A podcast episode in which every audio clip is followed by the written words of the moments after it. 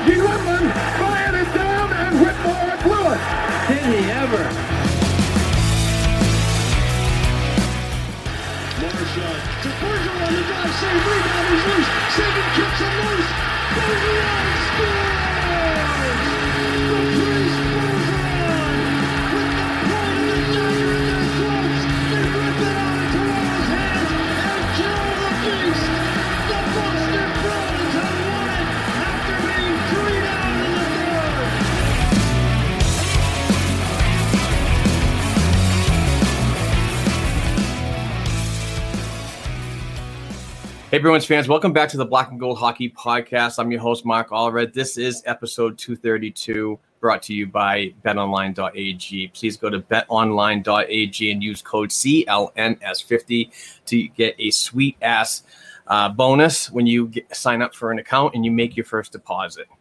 We thank uh, BetOnline for being a part of our company and our podcast for so long.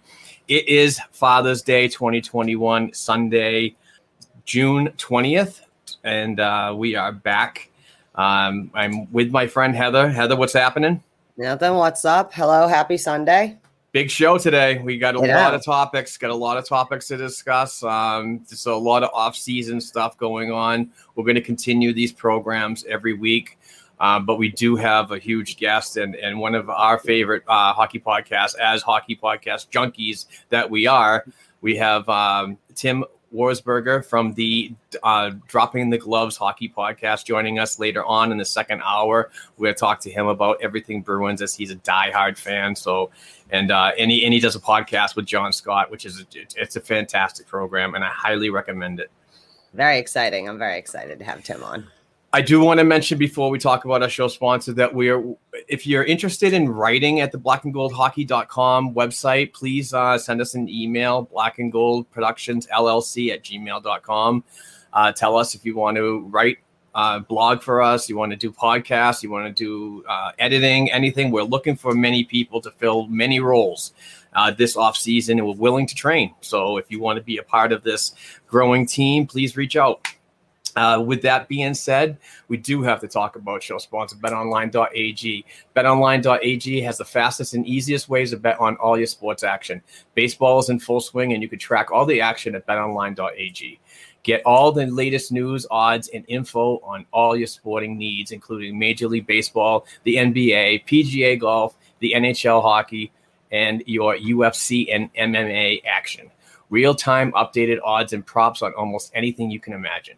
BetOnline.ag has you covered for all the news, scores, and odds. It's the best way to place your bets, and it's free to sign up.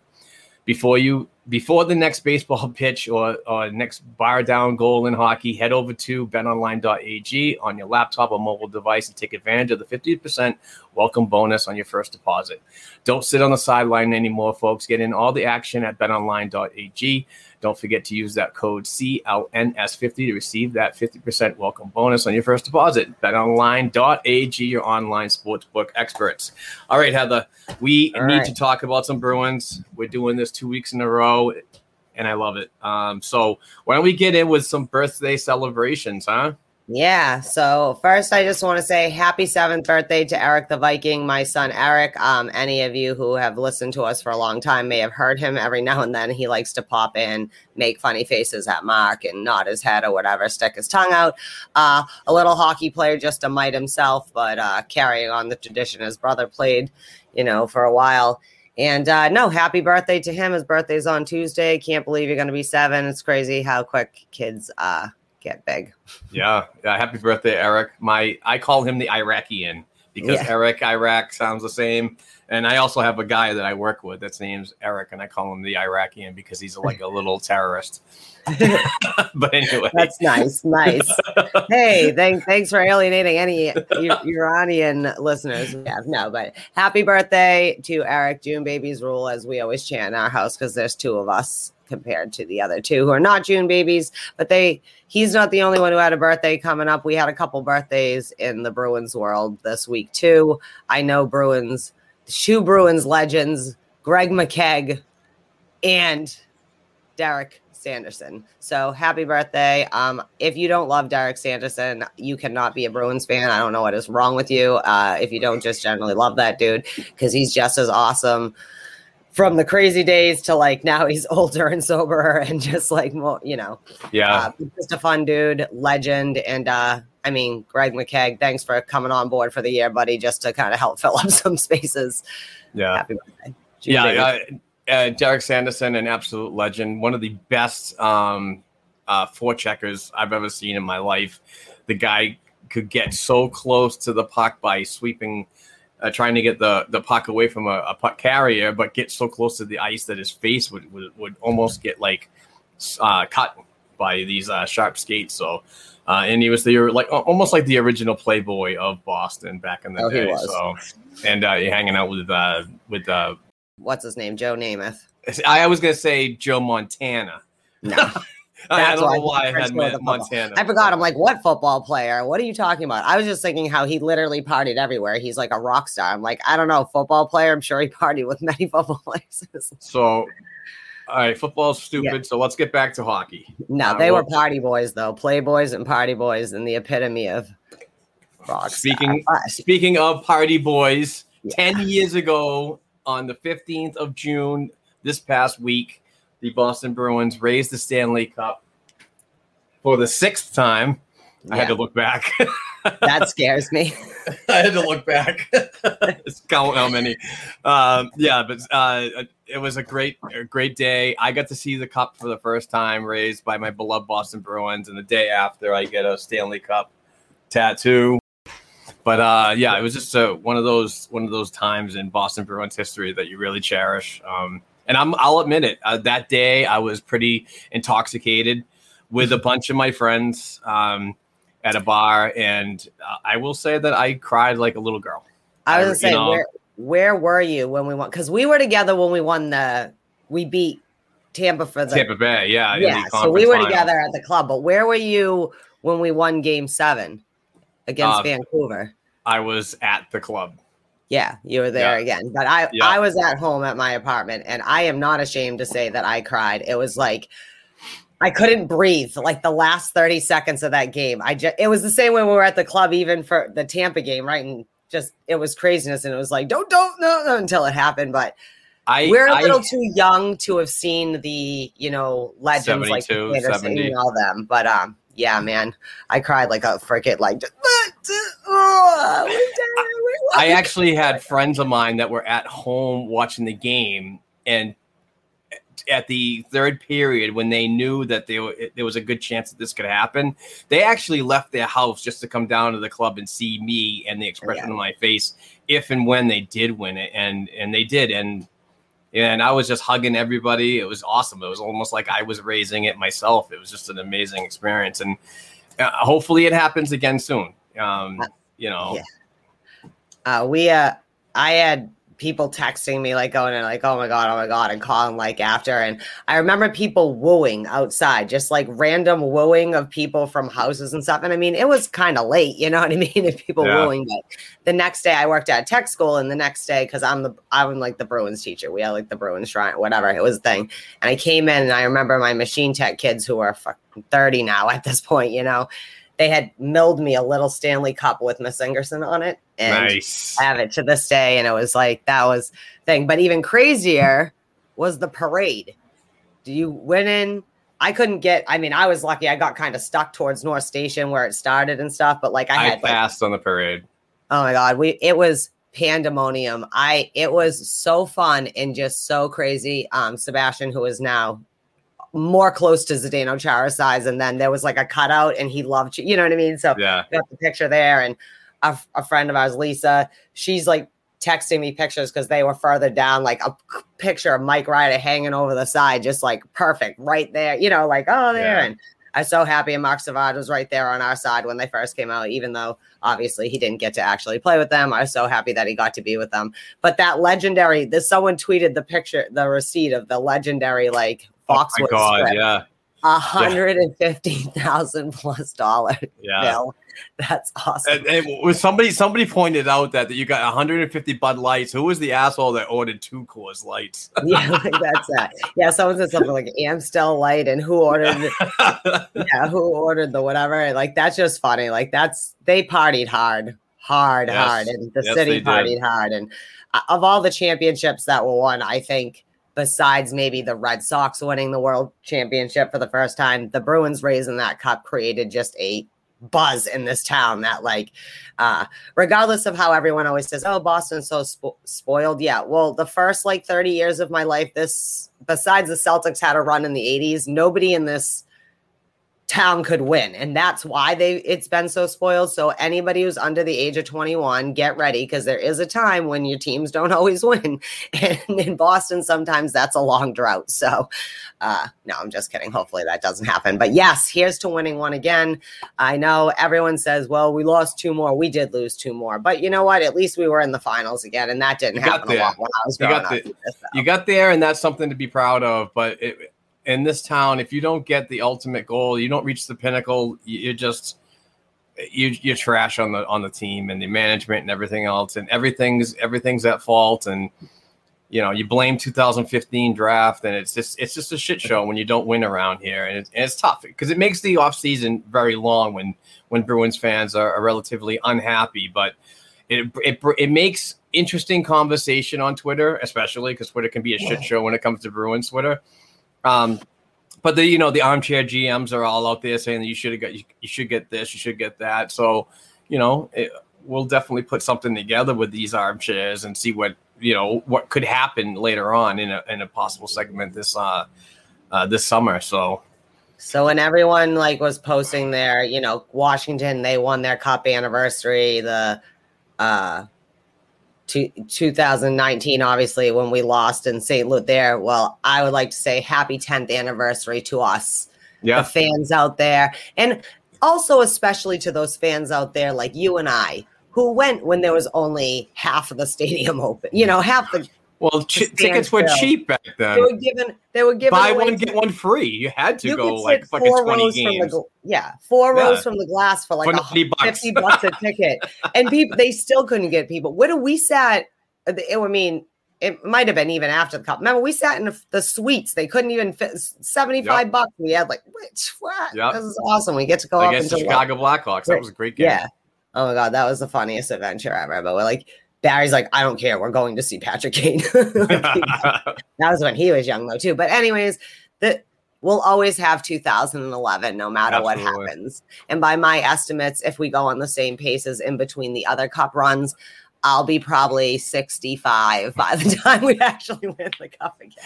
I, I hope. Hopefully, I have some decent skin to put another tattoo on. It'll just be a gravity sucks. yeah, it'll be a big help. Although I do, I do have to say that she's not going to be principal anymore at the thing at the high school. But when she first came, she had connection or whatever in the Stanley Cup. I did get to see the Stanley Cup in 2011 at the local elementary school, and it was beautiful. And I will always have that, even if we never win it again, and I never see it on a duck boat again or whatever. That's awesome. We'll be 101. We'll be like, I remember the last time. Yeah. Brad Marchand will still be like Brad. He'll just be really old Brad. All right. All right. Let's move on with the news. That's the fun stuff. Let's get on with it. Okay. So the former Providence captain, uh, Paul Carey uh, has actually served a lot of time down in Providence. Was a great captain down there. Signs a one-year deal with uh, the Jur Gardens. I, Jur, Jer- Jur Gardens. Gardens. Yeah, I don't. I Yeah. always don't know what to do You're with supposed to be okay? the freaking uh, overseas expert, but you failed Yes, on well, I one. never Heather. remembered to do what with the D. Okay, Yeah, All right. yeah, yeah. and the SHL. I mess up once. You've messed The up. a D is silence. That's what I'm saying. I don't speak Yes, but Paul Carey, uh, a two-year uh, captain down in Providence, um, and this was his second tour of duty. He actually came via a trade with, I believe, the Colorado Avalanche back in the day, uh, and spent a little bit of time in, um, in Providence, but uh, in a trade uh, re- most most recently with the Ottawa Senators. That um, I can't remember the defenseman's name, but anyway, um, yeah, Paul Carey was uh, with the Providence Bruins the last two years and was captain and uh, and served a, a, really big role uh, down there as not only a good player and, and, and a decent point producer, but also in a leadership role um, under Jay Leach and, and Trent Whitfield and Ryan Mulgren, the uh, the bench bosses of the Providence Bruins team. Um, and and you could definitely tell uh, how important his role was down in Providence uh, when when players got called up, uh, more notably like Zach Senyshyn and and um, and Trent Frederic and, and and other members like, like Cameron Hughes and so on. They always mentioned like his name in there, saying that we really wouldn't have gotten here without the the guidance and and and the leadership of um of a person like uh, Paul Carey. So he's uh he's going to be uh tremendously missed. He was a great in- interview when I was down there uh, for the past uh, uh, last year when I had uh, opportunities to interview him several times at the Dunkin' Donuts Center as a media member. Um, but he does uh, go. You know, it's it's very common if you're not going to make the NHL. Uh, you know, pretty much the NHL dream is over at that time because he's in his 30s. Um, I think he's like 33 or something like that. Um, but it, it's not it's not common for players like him to go over and make some really uh, I believe tax free money over in the Swedish hockey league. So good on him to to do something different. Uh, a new experience for him and his family. Travel a little bit, try to get that nest egg going a little bit for his future and his family. So, uh, best of luck to him. And um, you know, it, it remains to be seen who could be the next uh, Providence captain. If I believe um, if they do name somebody, it could be like just Josiah Didier. He's a um, a captain and a former uh, Calder Cup champion with the uh, the uh, Charlotte Checkers. So he's a good candidate right there if he's resigned and so on. I think he's had a little term, but not totally sure on that. But anyway, congrats to Paul Carey. Yeah, congratulations and good luck in Sweden. Uh, sorry I hacked your new team's name, but Mark checked me. Mark it on the calendars, people. I love it. But speaking of this SHL, we got another uh, some more news coming out of there. Uh, very interesting signing to say the least. Um, but the Boston Bruins signed right winger uh, Jesper. Froden to a one year deal worth a reported eight hundred twenty five thousand dollars. He was the twenty twenty SHL Rookie of the Year last season when he posted twenty two goals, eighteen assists, and forty points in fifty two games played. Uh, my thoughts immediately go uh, Par Lindholm 2.0. Do not have any idea why this uh, this signing happened. Um, it, it's it, it's a low risk, possibly high reward. Uh, actually, I took a screenshot of um, uh, Joe Haggerty's uh, uh, tweet not too long ago. Says the Bruins announced that they've signed 26 year old Jesper Froden uh, of the Swedish Elite League to a one year deal. The five foot 10, 176 pounder. And I'm going to stop right there because Bruins fan freaked out about his size and weight already. It's like, oh, here we go. Um, he had 22 goals. Uh, anyway, I, I already did that. Sweeney called him productive, competitive, and a smart two way play. So, like I said, Par Lindholm 2.0. I don't think anything more. I think he was just uh, signed and possibly going to be a piece that could push uh, some some younger players uh, in Providence for NHL jobs. So it's just a, basically an insurance policy right now, uh, much like what they did with the Brett Ritchies of the past and and and whatever. So I don't think anything tremendous about this deal. I don't think he's going to be the transition from the SHL to the NHL is so huge. And when you're on a one year deal, I just don't think that there's that much time to adjust from bigger ice to smaller sheet in North America. What are your thoughts, Heather? I think that this is the exact kind of moves we're going to see a lot of before the draft and stuff because we do have a good amount of cap space, but we have some people that they probably want to keep that are going to cost some money, and you got to work it out. So you're going to have to make some of these under a million dollar signings here, there, and everywhere because one thing that these playoffs definitely exposed was we do not have the, as much depth as I think this organization believed we had for depth. And like we've said before, I'm not, we had a shortened season. I'm not blaming any of the kids that came up, you know, to play on the big club. But generally, we need to replenish the pool, like you said. And even if you replenish it in the draft, you still need people that are ready to fill spots as necessary. And you know what? If the bottom six isn't working as constructed, why the hell not bring in on a? I agree with you. It is. I'm surprised a one year deal just because of how long it takes to transition to the. That's what the players that come over from Europe say. Go into the pl- smaller playing surface is just. It's a huge adjustment. But at the same time, if we have right wingers that are playing like yuck anyways what the hell is it going to hurt? Like you said to infuse someone like this into the lineup even if he gives you a couple games you know here and there maybe he's not your always on your uh i don't know. Just especially if you're not going to re-sign the corrales of the world and stuff. You know maybe we're just shop switching out mediocrity for other mediocrity but you need to have people though, and you need to be able to have players and not spend a lot, like you're always talking about. It's great to go and get a Jack Eichel in the world, right? But if sometimes you need to get five Jesper Frodens, then that's what sometimes when you're in transition you need. Oh, I was just going to say because even in Providence, right, we have a lot of RFAs, and you have maybe they're deciding to maybe. I know it's a one year deal with the Bruins, Bruins, but maybe they're also looking to give some of those players one last push here to really get now that they're going back to normal developmentally maybe it's a way to so the kids aren't trying to do both. I don't know. It's just a thought i had that. I, I could definitely see a player like uh, Oskar Steen, who's already in the system, has already one full uh, or two full seasons already in the in North America on these smaller sheets of ice, and been adjusted, played well, got some NHL experience this past season, um, and the season before. I thought that he'd be a perfect fit for this and and to save some cap space. I know it's under a million dollars, but still, when you when you look at this Boston Bruins team right now, and you have to like think about how you're going to restruct it, you want to save all available cap space. So this signing to me is kind of moot. Um, that's a word I don't use often, but it, it's just why not give the opportunity to somebody you already have in the system and, and already knows and, and familiar with the the uh, 200 by 85 sheet. So I don't know. I mean, it could be wrong. I mean, we're just saying stuff right now to, yeah. to get some off-season content, but what what is displayed on the ice could ultimately have us be um, not saying what we're saying right now, and kind of, in my opinion, in displeasure in the signing.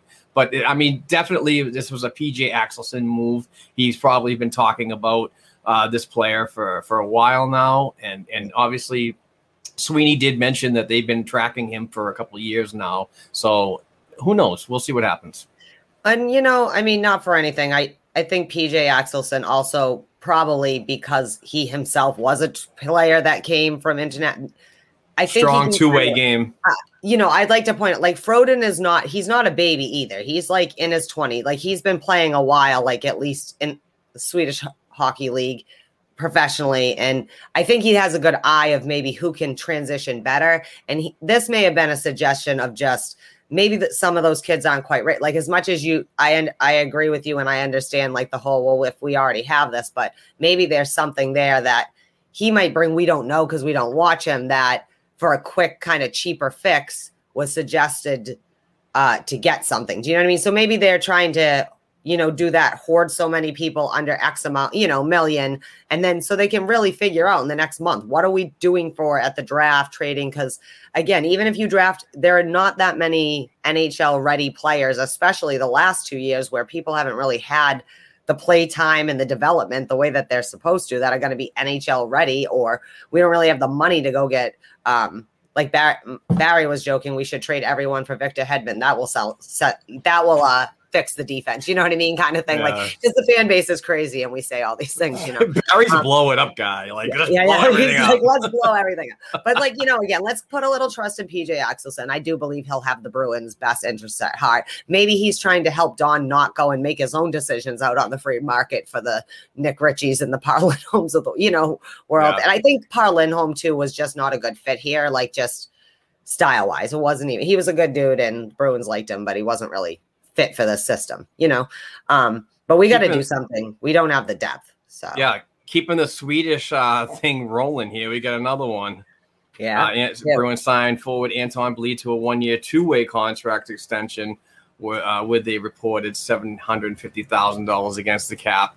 Um, this is uh, just somebody that could possibly push to address the bottom six uh, issues that we had this season, especially in the postseason.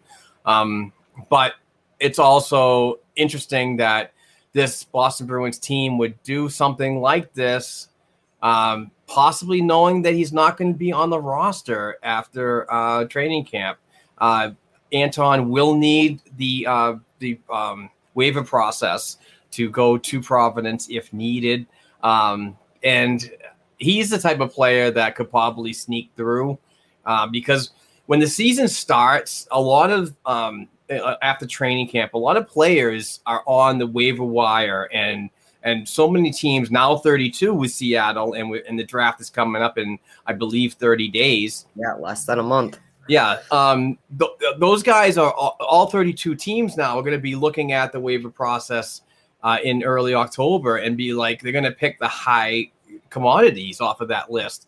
I think um, Anton might slip through. Who knows? But I mean, if anybody's looking for grit uh, from a smaller player, a decent skater, and so on, but uh, somebody that can get under your skin, I mean, a team could definitely take him on. And and and in my opinion, I still think Anton would make consistently with another team and not the Boston Bruins. So we'll see what happens with this. Yeah, I'm not a big Anton Blidh person. Not because he's not a lovely person, not because he doesn't do well on the Providence Bruins. I just, again, this goes back to how I keep saying we have all these people in our system that we value very much. But in the end, like, even if he challenges for a bottom six spot, sorry, but in my heart of hearts, I don't think that's addressing what we need on the bottom six. I think that's doing exactly what part of the problem is. Now, granted, some of our bottom six players are people we have been able to rely on and had really crap playoffs and stuff like that. All these people we keep plugging into the bottom six, they're not good enough. That's what like history is trying to teach us. Yet we keep going out and again, like Anton, maybe he is a third or fourth liner in the NHL, but it's not going to be with the Boston Bruins. And if he ends up in our our to- starting bottom six, you know, consistently, then that means that we haven't done enough to make this team better. And that's not a slight to Anton Blidh. It's just again, look at other successful. Look at the third and fourth line of the Islanders and Tampa Bay right now, right? Look at the third and fourth lines of Vegas and Montreal. That's why they're in the like yes, some of them more freakishly luck things are going good for them, but can, we have seen in the last 10 years since we've won the cup that it's the teams that can roll four lines when they're on, have good defense structure, and have a great goaltender are the people who win the cups. Right? Agreed. play You know, so we need to get back to that. That is part of the Bruins' identity. Yeah. And we can't keep band-aiding the th- like sorry, but like we did with Craig uh, Craig Smith, right? Sweeney went out, signed him three years, which is reasonable for a decent third or fourth liner, which he is. And it turns out maybe he might be our second line fix. You know, those kind of plays are the players we really need because as much as we might like the Anton Blidhs of the world and whoever, Oskar Steen, I don't know, you could name a list. Not all of them are going to ever bump up, and not all Right. of them have value to us in trade. And we only, it's important. Providence is good as well, you know what I mean, for development. But again, that's if we could have found maybe there's someone else seven hundred and fifty thousand dollars worth of a two way contract we could have got that would change It's- up the chemistry. it's such a gamble with plug and plays. Mhm. It really is because you see what you could you see good things down in Providence, which is a totally different level. It's close, but it's totally different. Um, and then when you get them up there and you get them involved, um, they just most of these players can't gain consistency to stay in the lineup um, game in and game out. So Uh, that's got to change. We need, like like you said, I, I think we just need to increase our depth, and I think that that's going to be a, a big thing that this Boston Bruin team is going to need uh, this offseason. and um, and clearly we'll talk about it on the next on the next uh, topic on the agenda, but you know, it, it, something's got to be done to uh, better facilitate because we, we, we, we were bitching so long for the, the, um, the top line of uh, Bergeron, Pasta, and Marchand being the, the what moves the needle on this on this team, and then we complain about secondary scoring and so on. But to, to round out a full NHL team, you got to have those bottom six members that are all in, buying in, and and can do it consistently. I'm not yeah. saying that they have to produce points on a daily, on a game basis, but you still have to be there and play that role, whether it be a penalty killing role or your fourth liner that's matched up against the uh, an, an opponent's first line. You have to be better at what you are, and what we saw in the regular season wasn't so good, and in the postseason it got really bad, and that's ultimately one of the bigger factors and why we uh, it was a second round exit to the uh, to New York Islanders. Yeah, and even if you, like if you look back to the Cup team in 2011, they were in some ways a ragtag group of like just they show you what if you have the right chemistry with just the right players at the right time, you know what I mean, that are all buying in, they all are in on the system. They all there's no and it clicks.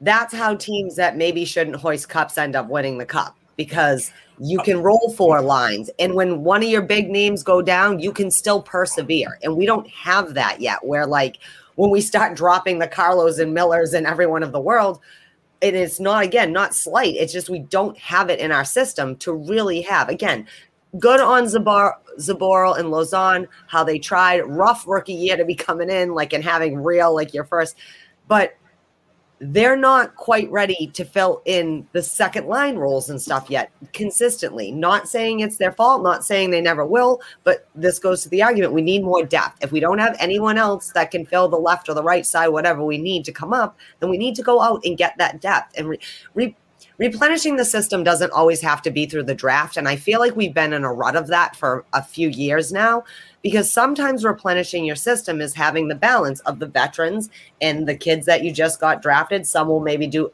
uh, AHL first, some of them will be off at other clubs for a while, but you need to also have ready made players. you need to sometimes have yeah. the 23 year old, you know, again, Nick Ritchie could be an example, a kid that hasn't been playing that long. He's not going to ever be a superstar but could maybe in the right circumstance be productive. You know, we need more of those players that we're not paying. We need, I think we got a little gun shy for a while too to even pull off those kind of um, medium sized deals because so many potentially excellent trades fell apart uh, whether um, you know whatever Backes and his he ended up getting sick and having injuries, so that didn't really work out quite the way it looked on paper. Or Rick Nash is another example. Right, those kind of trades. That's why the Taylor Hall trade was important, I think, for Sweeney and Neely to say, no, you know what, we can shake it up. You know what I mean? We're not afraid to go up there. We have to do that. I mean, you can't be a sucky Boston Bruins team. This city will not allow it. You need to do better. And I think they know. I think this playoff showed the front offices that sometimes it's not the players, it's the way that we're making the decisions, maybe that also have to change. Yeah. That's just my thought on that. And real quick before we go on to our next topic, um, I mean the Bruins management should be watching these current playoffs, these four teams that are involved right now, and look at the balance that they have in their lineup from one from line one through four you can definitely see that this is why these teams are more involved because they have those types of players. And like you said, you don't want to draft like a. I know the Trent Frederic's going to be one of those one of those weird ones because he was taken in the fourth in the in the first round, but he plays a fourth line role right now, kind of a third fourth bounce. But uh, that that's when you want to uh, you want to draft your future players. You want to get these. Um, the Corey Perrys, the Pat Maroons, and so on. You want to address those in free agency, and so you know, and see see if the gamble works there. But we'll see what happens. Um, it's going to be super interesting with the double draft, though, because so many things. It's going to be crazy week. I love it. I love yeah. the chaos of drafts. That's my favorite part of it. All right. So um, last week, the Boston Bruins general manager Don Sweeney and team president Cam Neely gave their season exit interviews. Um, a lot of different things, uh, avenues that they traveled upon, but um, man, I mean, uh, particularly Cam Neely, he just really said that we weren't we weren't physical enough. We weren't we weren't doing what we were set out to do, and and and basically paraphrasing said we need major changes and I've been through this avenue before with major changes. I mean, just look at the um, the playoff exit to Tampa Bay in the in the bubble, and and and, and their their address uh, to to get this team better. They go out and sign Craig Smith, which I thought was a great sign, like you mentioned earlier. But then they really didn't do much after that. It was more or less, let's see what we can do with the the lineup that we have. I, I to me, a lot of this is just smoke and mirrors again. I want to see it actually happen, but I do have a little bit of faith in these two because the fact is that they did pull off the uh, the Taylor Hall trade with Buffalo, which only required a second round pick in Anders Bjork. So I'm kind of leaning towards that. Maybe this is something that they're on the threshold right now of losing their jobs, and they need to really push the needle here to get a winner back in Boston. So, what are your thoughts moving forward, and and particularly what they said during these exit interviews? Well, I sense last season and all after the bubble and how the pressers seem to be contradicting everything that everything else was saying. Like their words are saying this, but our eyes and ears are seeing and hearing this. It makes you very skeptical. Are they going to, you know, like, are they going to, as much as they're like, yeah, we'd love to have Taylor Hall there, are they really going to figure out how to? Um, you know, as much as it would break my heart, if, like I said, I would really like Krejci to sign at least one more year so him and Bergeron maybe can retire off into the sunset together from the Bruins, whatever. That's my personal wish. But like, if not, you still need to have a solid left wing. You know what I mean? Like, you still need a center. So, like, are you going to now? Can you work your genius, Don Sweeney? Can you talk Taylor Hall out of his $8 million in his own head and down to 6.5, say maybe for two years? I, like, no offense, buddy, but you don't seem to like to stick around very long. People throw money at you and you're always unhappy. You say you're happy here. Well, I'd like you to be happy for $6.5 million for the next two years, and then we'll talk. I'll take that I mean? deal. I'll take and that deal any day. Yeah, and I hear Taylor Hall saying, "I don't even know what my value is. I really like it in Boston. Me and my girl are going to hang around. You know, maybe we're going to house shop. I don't know. Make it work." We I think they, I think they hanging around is just to get past the no, uh, no, the, the draft, the uh, Seattle yeah. draft, and see if and go from there. That's when the contract negotiations are going to pick up. No, I'm only joking because it's summertime. Everyone loves hanging out in New England in the summer. It's awesome here. We have everything. That's we have true. the ocean, we have the mountains, we have rivers, streams, camping, horseback riding, everywhere, whatever. We um, have everything. I, I just need to see you actually do that. What couple things that stuck out to me, particularly like I think uh, Cam Neely's was way more revealing than Don Sweeney. One, I love that they're both on board. They too think my defense needs to be better. I mean, their defense needs to be better they need to go out and do something. They can't. They can't. Whether you resign, whatever you do with Carlo, whatever happens with Carlo and Kevan Miller, let's face it, is probably retiring, which he should, I think, for his own health and like go be a dad. And maybe he yeah. can be a defensive coach or something and come back and work with the team. He's like a workout beast. Maybe he can help be a trainer. I don't know. Yeah, uh, um, Ty Anderson, he wrote a t- uh, tremendous article today about Kevan Miller and his future. I highly recommend that you guys go check it out. Yeah, definitely. Ty Anderson rocks. Shout out Ty. Uh, you know, I, I I really want to see them address that again, you don't have to bet the farm. Okay. Like last year, I understand it was we were letting Krug go. Were we going to get Pietrangelo? We were never getting him. We were never getting Alex. Like, let's be honest. Okay. We don't have the money and we don't have, but there is going to be some pretty decent D out there that we could go and help shore up the end and f- fix it a little bit. So there isn't, it's one thing that you have to patch a little hole, but what happens when we get injuries to certain players is there are big gaping holes in the ship, and we need to stop that from happening. So that, and I thought it was interesting that Neely said, I wish there would have been more time between hiring Don and the draft.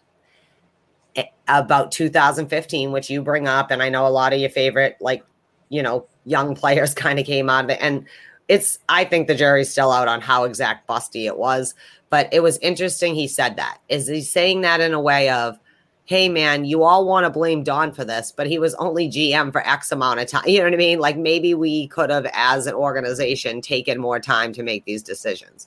But he said it in a way also, though, I think that he's still doubling down on that they don't regret their choices in that draft.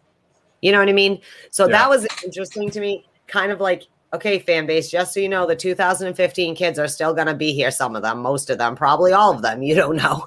Uh, so lay off about it, okay? But stop just harping. I think even they're sick of hearing the harping on the 2015 draft. But what did you think? Sweeney Sweeney did the Sweeney thing. He's just kind of more. Well, it's just to me, uh, I oh God, the narrative of 2015 just keeps happening, and I freaking hate it. I understand that they made a mistake and and they're and they're admitting their faults and so on, but you just opened up Pandora's box for this fan base to completely reshit on another freaking narrative of of of a failure, which which so many people cannot get over, especially with Barzal continuing in these playoffs. It's just it's mind blowing. I No get it. Barzal didn't even look good until about halfway through our series against the Islanders. He was not the key factor in the first round. You know, he's just, I mean, he's a great player, but get off it. It's not like, you know, Right. will they Right. make it like Barzal and them have won all these cups and all this? No, I'm not saying there aren't probably people in that draft that haven't won a cup since then, but Yeah. I'm sure we didn't have the only busts, like quote unquote, for the non YouTube listeners out there, you know. Oh, Uh, that's a that's a great little segue right there into our next topic, the bust word. And I'm like, Bruins prospect forward Peter, not the great Cehlarik, signs a one-year deal with Avangard in the KHL. Peter led all scorers in the 2021 IIHF World Championship held in Riga, Latvia, uh, in late May and early June this month.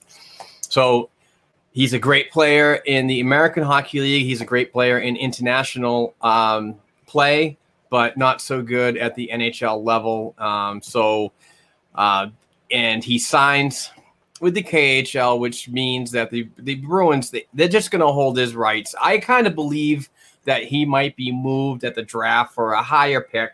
Maybe a fifth, maybe a sixth, maybe even a seventh round pick. Get something for the disgruntled player and move on after him. The Bruins do have his rights until the age of 27, which is 2023.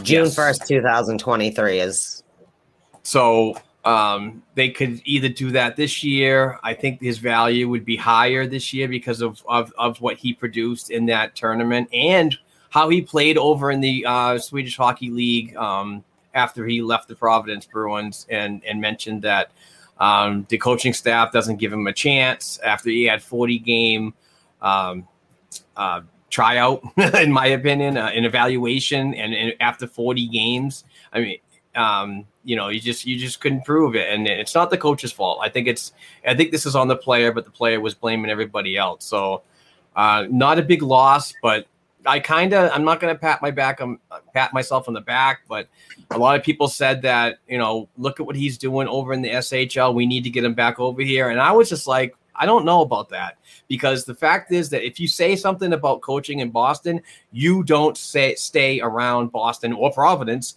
very long. You are away from the organization. I've seen it.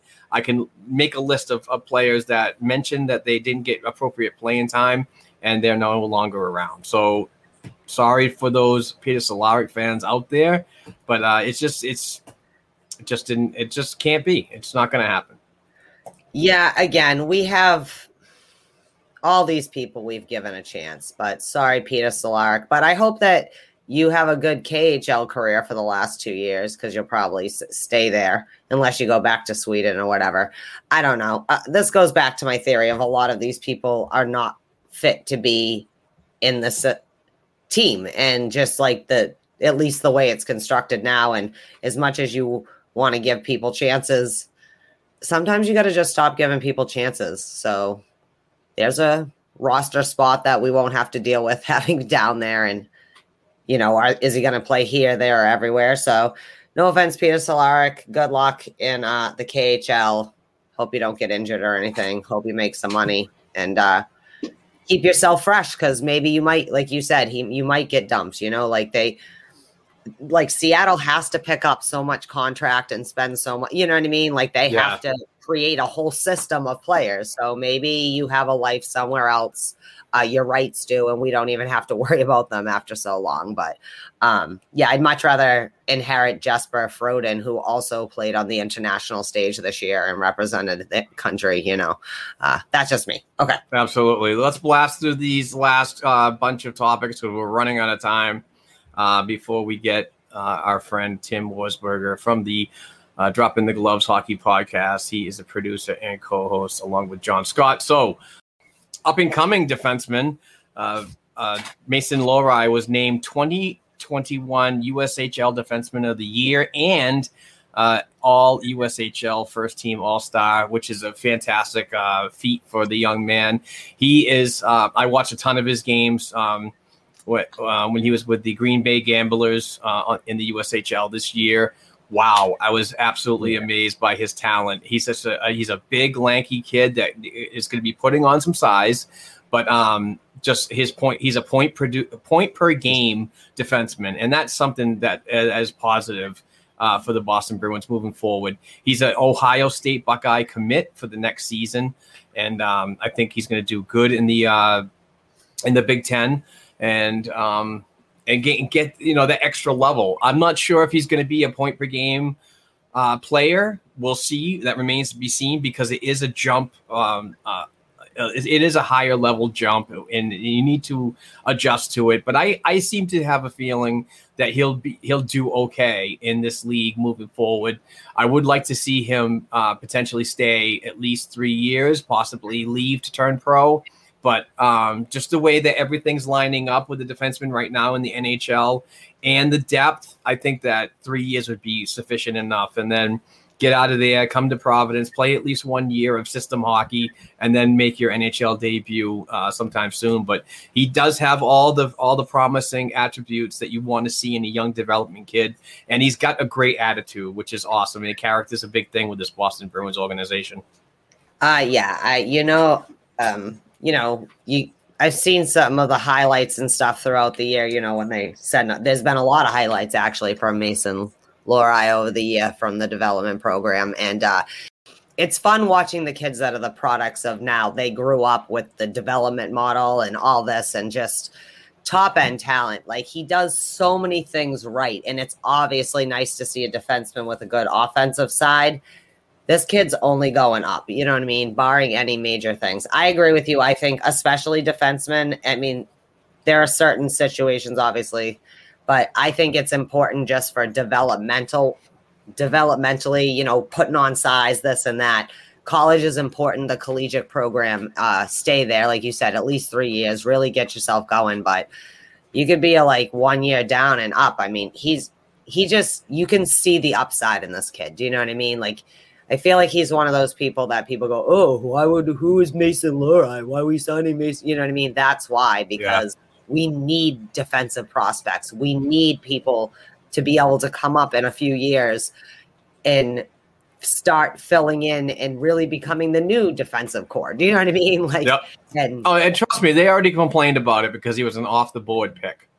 Yeah. Well, the thing is, is that I actually find that Don Sweeney and them do better um when they pick the random people as opposed to like you want to complain about the 2015 draft, right? Right. So Yeah. like the be- they didn't maybe pick their best available, but there was a million people. But still, even the people they picked were still in that you know elite guide that gets published of like the Right. people who are probably getting drafted.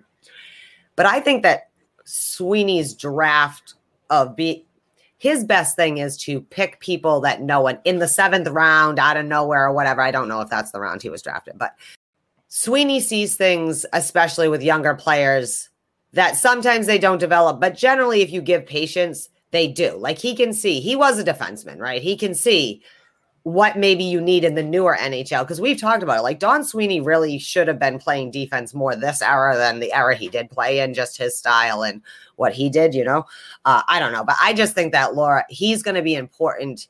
Uh, we, if you want all the prospects to be on this team someday, I would say he's a kid that I'm really pulling for to be part of this back end moving forward and maybe make us a little more big bad Bruins in that modern era, like we talked about. How are you strong on the puck and strong on your feet and strong for your def- for your teammates without necessarily being the punching people in the face kind of stand up guy. Right. Sorry, I don't I don't know why I want to think. I just like he like gives me the warm and fuzzies when I see his highlights. The annual player award uh player poll was put out. They do 300 I think players or so. Um it the Bruins actually scored in some places, but I thought it was very interesting that Patrice Bergeron and Sidney Crosby tied with exactly 23.78% of the player votes. Um that's interesting because as much as I know we love Bergeron and he's very well respected by other fan bases and the players around the league. I do think that he's probably one of the few people that Sidney Crosby really looks up to as a peer. You know what I mean? And like on an equal level of like that kind of high quality all around, you know, not like Sid doesn't request things. But I thought that was interesting that, you know, you ask fans, you ask this, but when you ask players, what their answers are to some of the questions. So congratulations because you guys took two thirds of the voting just amongst the two of you. So that doesn't say how pretty good you guys are. That's ridiculous. Uh, but a few other things like Pasta was third on like best goal scorer. If you needed a player to win one game for you, what player would you want? Bergeron made that list. Pasta made best shot list. He didn't. They didn't win, but they're just some things. Um, play. Uh, Pasta did win player with the most unique tape job though, with a pretty good percentage. Uh, that's kind of fun and most fashionable pasta came in number two to Auston Matthews, which I think is ridiculous because if Auston Matthews continues to have that ugly thing on his face, how can he be fashionable? Uh, and just in the fan polls, I just wanted to mention uh, the fan polls real quick that Patrice Bergeron got best dressed and Pastrnak won a legend, uh, locker room legend from the fans. So a little bit of honors going around, even though, like you just popped up. Let's move on to this right now. Yeah. Uh, Bruins captain Patrice Bergeron comes in second place in the 2021 uh, Trophy voting. Florida Panthers Alexander Barkov wins the Defensive Forward Award for the first time in his career. Uh, bit of a shock right here. I didn't. Uh, I I actually had, and I'm probably heavily biased, but I had Bergeron um, winning this award um, hands down. Uh, just by looking at the graphs and everything like that, I mean, Bergeron was at the top of every every um, every analytic freaking thing right there. But uh, somebody I do not like at all, but uh, obviously this one right now, uh, this tweet, Damien Cox. I, I'm not a big fan of this guy because he just he just puts trash out on on on Twitter. But um, uh, he says, uh, "Time to put the blue a blue ribbon panel of real hockey people, ex players and coaches and executives in charge of voting NHL awards." Uh, PHWA members have demonstrated they are not qualified and aren't taking it seriously. I actually like that tweet. And that's the only one I, I really like from Damien Cox and his career on Twitter. So um, things got to get better. Um, I mean, even Ty Anderson, uh, like, expressed his displeasure on Twitter by uh, by um, removing his uh, prescription to the Athletic and, and, and posted it on uh, on on uh, on Twitter. So it, it's uh th- and those are the majority of of members of that PHWA that are all writing about it. So yeah, they need to pay more attention. I think it's weird that the players vote on this. I mean, the writers vote on this award, anyways. Let's face it there are there are people that are in the player uh, the writers association that are better writers and journalists than others, right? So there are certain people that I feel like their analytics or their what they're looking, their eye test and their, you know, they have an actually more intellectual approach to how they would vote. You know, they don't vote because this is who I this this and that.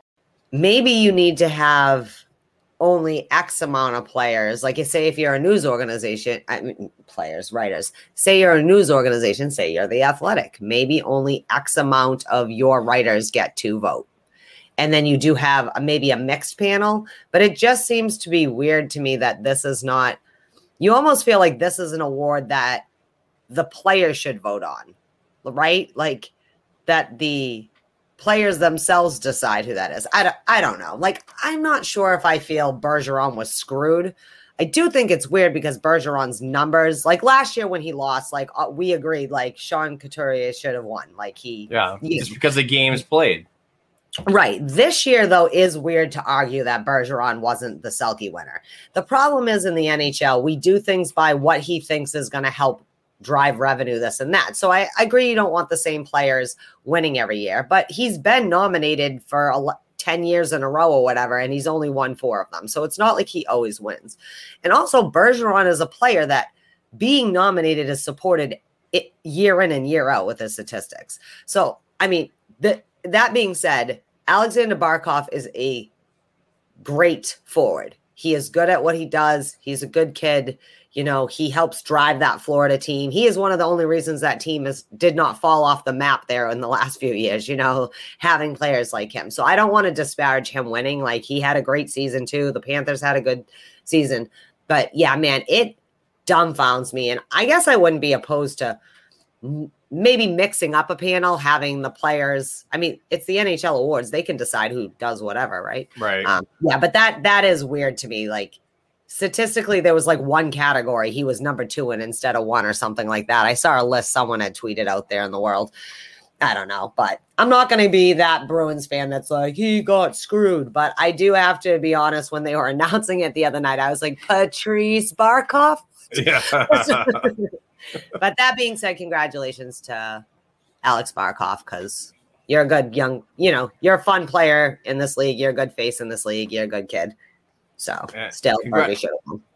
Great segue again for the congratulations word. Congratulations to former Boston Bruins prospect Alexander Khokhlachev. He signs a one-year deal with KHL Spartak Moskva. Uh, with this contract news, the relationship is finally over between Kokochov and the Bruins organization. Uh, he is no longer a uh, has the rights um, signing this deal. He's 27 years old, so basically that's all done. Uh, and he was drafted in 2011 um, from the uh, Minnesota draft uh, that was held in Minnesota. Sorry. Um, so that's it. He's no longer coming back uh, for anybody that was on Coco Gate in the past. Um, more particularly, more particularly our friend Rob Tomlin. Uh, sorry, buddy, it's not it's not going to happen. But um, you know, another disgruntled uh, employee, basically player, that said something. Uh, this this goes back to uh, Claude Julien about playing time, and uh, and again, this is just adds to the list of, uh, of players. When you when you speak up, you don't last in this organization very long. And you know what? The Bruins do. Not only do they not let you have playing time in the like upper, like you know, Providence or whatever, they'll bury your ass somewhere Yeah. too, and just Oh, yeah. let you find a thing. Um, I thought you were gonna say eh, when you went to say disgruntled player, I thought you were gonna say just another disgruntled Bruins fan, meaning Rob's gonna be disgruntled about this one. That's so funny. Just getting Shout out. Shout out, Rob. Yeah. Um, yeah, no, like again, these are the dramas. Can you imagine saying to Claude Julien, "You're not playing me enough"? What did you just say to me? Yeah. yeah. I, no, he's old school hockey. You know what? What you play? If I give you 36 seconds all year, you should be grateful that I gave you that 36 seconds. He had nine. NHL games uh, total, so Yeah. and he, he didn't believe that that was enough. But but but a, a player like Cehlarik has uh, 40 games to um, show his skills off, and and just couldn't make it work. So I don't think that he that the Coco Gate. Like I, I'm not really sure the Coco Gate. That's so funny. Um, I just who's to say anything would have worked out? But one thing in the Bruin system is attitude is everything. Like you, then you're expected to lay it all on the line and like it. You know what I mean? Not I don't like this or that. Not like they don't care about their players. Like uh, you know when Cassidy said, I didn't have the conversation with DeBrusk yet because it's a little raw for both of us and we'll talk about it. Whatever the hell that means. But I understand, like, yeah, you do think about these things. But that kid, no, like, he thought he was coming in and he was going to be one of the next people. Like, dude, this is a team that let Joe Thornton go to San Jose for like a blah, blah, blah and a blah, Yeah. blah, blah. And a a whole lot of nothing. 15 years of how the fuck did that happen. Just, Well, Marco Sturm turned out pretty good. I do love Marco Sturm. Yeah. Shut out All right. Marco. Germans.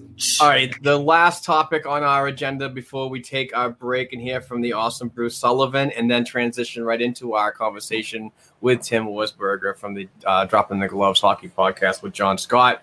We want to talk about this. Uh, this was uh, brought out uh, Boston Bruins management report during the team's exit interviews that eight players on the team suffered concussions during the 2021 regular season and postseason. So that is a big number for me. Um, and more particularly, it's the narrative that so many Bruins fans, unhappy Bruins fans, uh, in my opinion, um, uh, gravitate to because I don't know why people consider concussions being a pussy move. Like, I don't get why somebody's health and uh, and, and brain activity, um, which which can hurt now and later on in life, is is a is a, a path to make fun of or or be disgruntled about because um, you know like Brandon Carlos another one. We got to get rid of him because he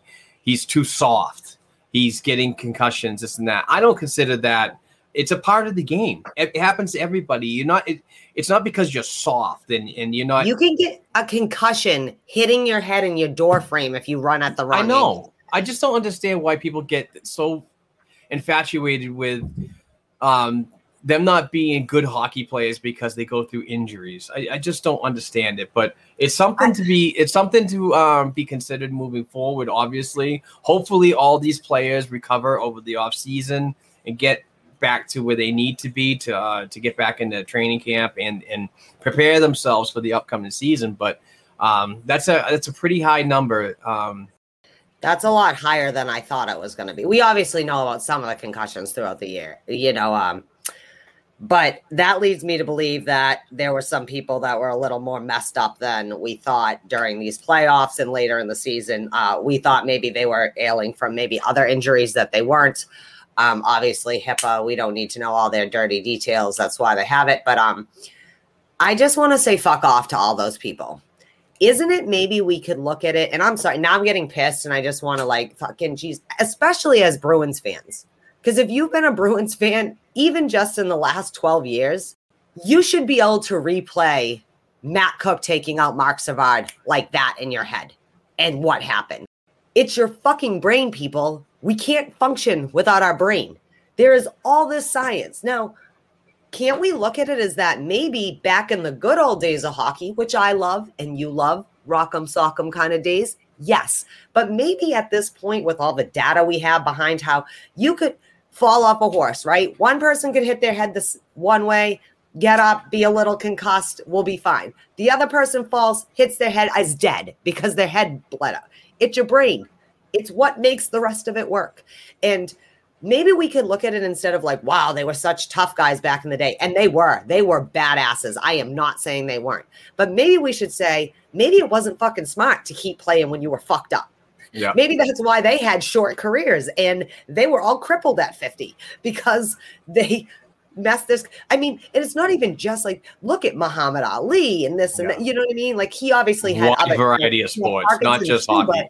Even the even the boxing alone, soccer, the sport I played is has more head injuries a year than probably all the sports combined because the, they don't wear helmets or whatever. I'm not advocating they should wear helmets. I'm just saying, like, you can mess yourself up. You roll out of bed and you happen to hit your head off the table. You pass out in the shower with a head cold. Like, your head needs to be protected. It doesn't make you soft. It makes you not wanting to be a fucking cripple. So shut up. Why don't you go do it? Why don't you go out there? We'll let Reaves come at you full fucking speed, or Pietrangelo, or whoever, someone like that, or Brandon Carlo when he's healthy, or Kevan, and just let them unload on you and see how soft you are when you can't get back up. Like that's the other thing is uh, you do have to, like you said with Carlo, like on that last hit, you do have some of the ownership is on the players to protect each other and protect oneself.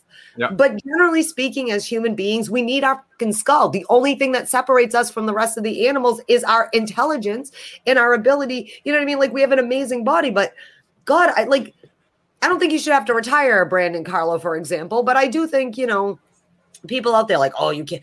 No, you're a fucking moron, dude. If you have a graded concussion, especially you've already had one a couple weeks before, and you're like, I don't care if it's the playoffs or not, and you're like, I gotta persevere, that makes you dumb. And you're only gonna get more dumb the more concussion it hits you take to your head because you went out there and got yourself slammed against the boards again. I'm sorry, I didn't mean to rant, but that's just the stupidest fucking thing. I'm Yeah, sorry. I, know. didn't even I swear all episode, and now I'm she is on Like, fire. ugh, now I and- gotta get my my nice mouth on though for when Tim gets here. Yeah, but we do have to move on to somebody else who's on fire, and that is Bruce Sullivan. He is the awesome person at Boston Sports and Music Memorabilia, and he does all hand signed items, photos, pucks, hand signed jerseys like the one we're going to give away today. More notably, this Phil Esposito jersey is going to a lucky listener today later on in the show. Please stick around. And um, please go to his uh his his Facebook page, sign up over there, like and share. You can win a free item, but also send him an email and inquire about the next signing private signings that he does because he does um he goes to these places and films people signing these items. It's completely legit. Comes with the uh, certificate of authenticity and all that bang good stuff. So we will hear from Bruce, and then we'll come right back in and we'll talk to the awesome Tim Wirzburger from the Drop, uh, Dropping the Gloves Hockey Podcast. We'll be right back, folks.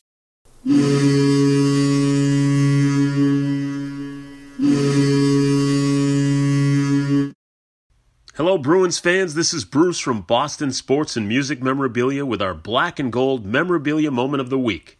We are extremely pleased to announce the Boston Sports and Music Father's Day signing with Bruins legends Terry O'Reilly and Derek Sanderson. Get autographed O'Reilly 8x10s for $25, 11x14s for 34, pucks for 29, or JSA inscribed jerseys for $89. Grab Sanderson 8x10s for $29, pucks for 34, or autographed inscribed jerseys for $89. Or give dad an autographed authenticated puck from Andy Moog or Johnny Bucyk for $29. Brad Park for $35, Phil Esposito for $55, or Bobby Orr himself on sale for just $139. For more information on our dozens of Bruins hand signed pieces and your chance to win free memorabilia each week, check us out at our Facebook page, Boston Sports and Music Memorabilia, or email us directly at bostonsportsandmusic at gmail.com. And be sure to tune in each week right here to the Black and Gold Hockey Podcast. Let's go!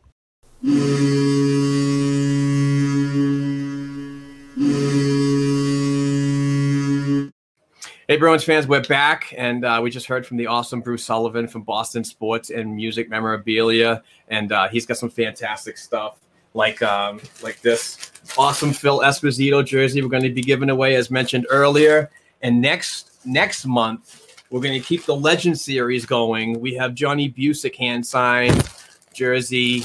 Sorry, it's number nine, right on the top. So we're gonna be giving this away. And like I said, it's just a dollar. So get involved in patreon.com slash black and gold hockey podcast. And we'll be uh sending you, hopefully sending you a jersey very soon. But Please and thank you. Yes, please and thank you. It really helps uh, cut our operation costs. But we do have to get to our featured guest because I'm all giddy about this one. This is this is a great program that's been around for at least two years, and I've been listening since day one. And it is uh, Tim Wirzburger, and he is the uh, producer and co-host of the uh, Dropping the Gloves Hockey Podcast with John Scott. And we'll get him in right now. Here he is, Mr. Tim Wirzburger. How you doing, sir? Doing great, man. Thanks for having me. Oh, thank you so much for the time today. We've been talking about this for a while to try to get uh, try to get some dialogue on on time, and we finally narrowed it down to today. And I'm really excited. So, uh, hopefully, you are well and and uh, and everything's going good. And uh, how's your leg doing? Because you uh, did did have a hockey accident recently. Yeah, I broke my leg about a month and a half ago, just skating with some local guys, and uh, it was a tibia and fibula fracture. So, still not putting weight on it. It's going to be a few more weeks uh, before I can even start the physical therapy process. But every day is a little bit better, so I'm hanging in there. Uh, you you're getting pampered, aren't you? I wish I live alone, so there's no one here to pamper me. Oh, mom's My not mom- there. My mom was in town last week and, and she loved it because she's like, You haven't needed me for years. This is great. I can take, take care of you again. Just don't go breaking another leg to get back, get it back over. Seriously. All right. Uh, we, we, we do have some questions that are Bruins related because you're a diehard Bruins fan, and and uh, one of the main reasons we wanted to have you on the show. But uh, I wanted to uh, please paint a picture for our listeners and tell us a little bit about yourself, like where you grew up in New England, how and when you became a diehard Boston Bruins fan, and finally, how you got involved in the critically acclaimed Dropping the Gloves Hockey podcast with John Scott, the family man and former NHL All Star. Yeah, sure. So I grew up in Hanson, Massachusetts, which is in the South Shore of Boston. Um, if you know, you probably haven't heard of it if you're even if you're from Mass, but it's near towns like Hanover, Weymouth, Brockton, that kind of that area.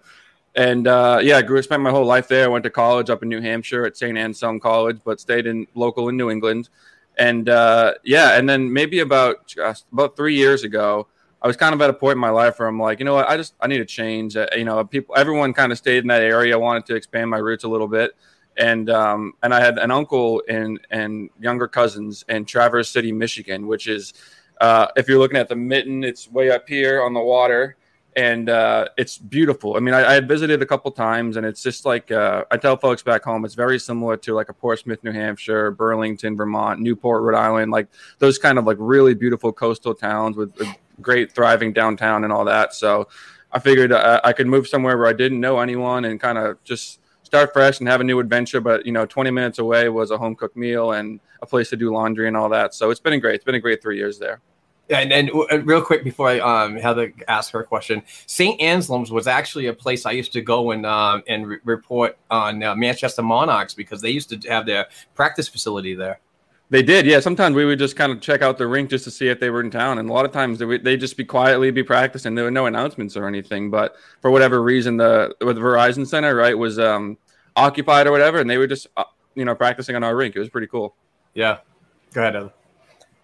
Oh well, you didn't. I want to know how you became when you knew you were going to be a diehard Bruins fan. You didn't answer that part. Uh, you know, so it's funny because it doesn't it doesn't go back to like early childhood. My my parents were uh hockey fans. Like I was a hockey player since I was five or six years old, but like I didn't grow up watching the Bruins like a lot of other fans did. I kind of remember middle schoolish, kind of like just really I mean, maybe the video games helped too, kind of getting to know the players that way and, and those older like 07, 06 teams and back when they weren't good, but they had just signed like Savard and Chara and all these guys were kind of like they were up and coming kind of overnight. And um and I remember just being like uh, for a year or so, just being like obsessed with it and just like watching every game and all this stuff. And a buddy of, took me to a game and he had like fourth row seats or whatever. And I'm like, oh my God, there's Glen Murray. He's right there. There's PJ Axelsson. This is so cool.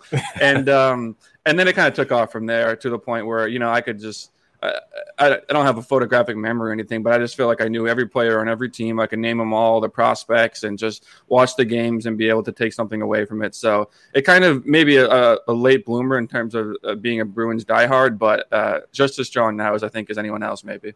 As long nice. as you bleed in black and gold, it's all good. I have to say too, being a, a transplanted masshole, it's kind of comforting to hear these Boston accents. I don't get to hear it much out in Michigan anymore. well, right? My mom doesn't have a strong one, so it's really, really nice to hear. Well, I think too what uh, everyone thinks everyone sounds like my cousin from Boston, who actually, ironically, is from our town that we're in right now. Uh, but there are different yeah. New England accents, as you know, there are different degrees to it. We don't sound like mm-hmm. RA or anything, but I, I do think I have an East Coast, Eastern Massachusetts accent. I'm going to tone it down. But yeah. my sorry. Well, my question I wanted to ask you is tell us a little about your relationship with John. Like, how did that all happen? You guys, I mean, obviously he's a father of six, and you know, you're living having your mom have to come out and help you with the leg. I mean, why is he not over there helping you with the leg? What's going on? Well, actually, I got to give him credit. Uh, well, actually, more for his wife Danielle. She cooked me a, a beautiful, huge meal a few days ago. Um, just Korean beef with all the fixings and rice and all that stuff, and um, it was enough for like I got three or four meals out of it. So John John tried to take the credit, but she was texting me like, "Hey, I made this. John's going to bring it over." So it's great. Um, so yeah, I, when I when I moved out here uh, just about three years ago, I didn't have a job. I just kind of figured like I'll I'll go there. I'll figure it out when I get there. And I, I worked at a marketing agency. And during the interview, my the CEO was like, "Hey, do you know John Scott?" And I'm like, "Yeah." Obviously, and this is on this is like a year and a half, two years after the All Star thing, so it was still pretty fresh And he goes, Yeah, he lives in Traverse City. He's my neighbor. He comes in all the time. We run his podcast out of the office. And I was like, No way. And I kind of remember thinking, like, oh, maybe I'll get a chance to meet him one time. Like, that'll be cool to say I know John Scott or I met him one time. Um, and the first time he came in, he just like I was nothing to him. He's like, "Hey, how you doing?" And I, I don't think he looked at me again.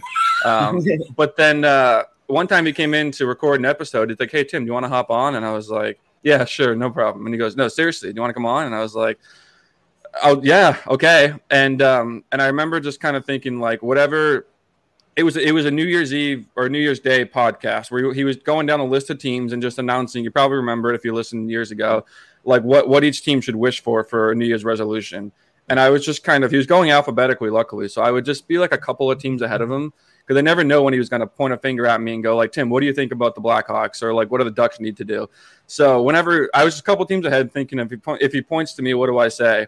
And I think he liked um, having someone who knew hockey to bounce ideas off of, um, just because no one else in the office did, and just it was his show, and I was just kind of like just just chiming in to fill in some gaps here and there to eventually we kind of developed a real um, chemistry, I think. And and now I remember the first time he started introducing me as his co-host, as opposed to just some guy who was sitting in the room with him. And um, so yeah, it, it's kind of like I, I don't know. I, I sort of I definitely lucked into it situationally, but I also saw the opportunity like this is the really cool thing that I think is going to grow, and I can I just want to be part of it any way I can, and just kind of made myself uh, valuable to him in any way I could in terms of social promotions, in terms of helping with the show, right? You know, writing the agenda, whatever it needed to be, and it kind of transformed into what it is today. Yeah, awesome. It, it is a great program, and and I, I love the fact that John admittedly said that growing up he was a Bruins fan, Mhm. but in all the episodes they talk about the Bruins, and and you seem to liven up when he talks about Boston hockey, but then he just can shut you right down right there, and just you know, he, it almost, I mean, it, the chemistry is so good, it's almost like a comedy act sometimes. Oh, thank you for saying that. Well, it's it's funny too because like he'll he'll he, you know, just bashes the Bruins fandom as like the worst in hockey and like the diehards, and they don't even see clearly because they just got the black and gold filters on their glasses. but but it's just as bad as anywhere. I mean, go to Philadelphia, go to New York, go to oh, Chicago. yeah. Like those franchises just, just the same way, you know. And, and I try to be as, as objective as I can, but like we said, I'm, I bleed black and gold, and that's not going to change. Yeah. Well, uh, Tim, with that bleeding black and gold mentality, uh, what are your thoughts on some of the uh, Bruins UFAs coming up this season, in particularly forwards Taylor Hall, David Krejci, and goaltender Tuukka Rask? Do you actually see these three making returns, or uh, do you see them uh, departing? I see them all coming back. Um, and I think they should. Taylor Hall, I like. I, I, I was saying on the show last week, he makes me a little nervous just because I um I can see the streakiness in him, right? And and, and I kind of know there's going to be ch- the times down the stretch we signed him to a four or five year deal, whatever it is. There's going to be weeks at a time where he doesn't score, and and I and I'm I'm already frustrated with it, even though it's a hypothetical. I just know it's going to happen. Um, but when he's on, he's he's on, right? And and he's got the clear chemistry with Krejci. So I, I see bringing them both back. Krejci hopefully to a more team friendly deal in terms of probably like half of what he's making, or maybe maybe like three million or something.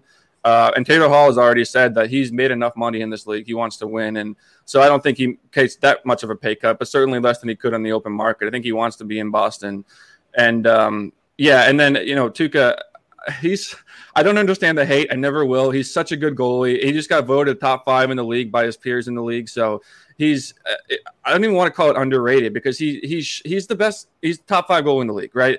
And and yeah, you kind of get the knock. Well, he's never won a cup, but like Lundqvist wasn't won a cup. Like Carey Price never won a cup, and those guys those guys are unbelievable. So like I, I think it takes more than just it's a lazy response to blame him for the Bruins' lack of success over the last ten years. And by success, I mean winning a cup because they've been a very successful franchise by all other standards. So um, I think it's just a lazy take from people who want to blame Tuukka Rask for them not getting over that hump and bringing a cup home again since 2011.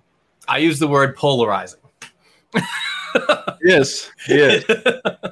But he shouldn't be. He No, shouldn't no. be. I mean, look, look at all the accolades he's he's accomplished and and the career stats. It just stats are facts, and and people don't like facts.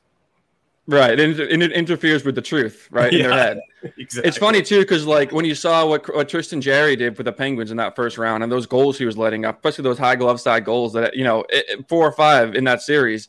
And uh, I saw some tweet. I don't know who it was. Maybe Pete Blackburn, but he was like, "Guys, this is what bad goaltending is, right? This is not what Tuukka Rask is giving you ever. So like just like you know, you're gonna get what you wish for if you do that, and you bring the next guy in. I think Swayman's great; he's probably the future, but I don't think I'm not ready to hand the reins to him yet. Especially because this team, I think, is so close. The stakes are too high. The window's too small to take a risk at goaltending. I'd rather take the sure thing. You know, you're gonna get from Tuukka, and um, and you know, keep Swayman even in Providence. I'd rather have him getting the starts than playing 20, 30 games as a backup. You know. Well said. You you threw me off there with the Taylor Hall thing. I have a proposition. I know a girl who thinks that she really loves Taylor Hall or would have drafted him in 2010. Thinks he should take a two year 6.5 because he doesn't tend to stick around. And if he wants to be, say, on the Bruins, he could pl- take six five for two. Do you think that's something he would do a short term? Like, hey, prove it to us you really want to be here. He might, yeah. It depends on what what he thinks about his future in Boston, because he might be looking around, and, and two years is probably the perfect amount of time given the the age of this core. You know, like in, in three years, I don't know. This might be a, hard pill for the Bruins fan to swallow, just given the age of Bergeron, Marchand, Krejci, Rask. Mm-hmm.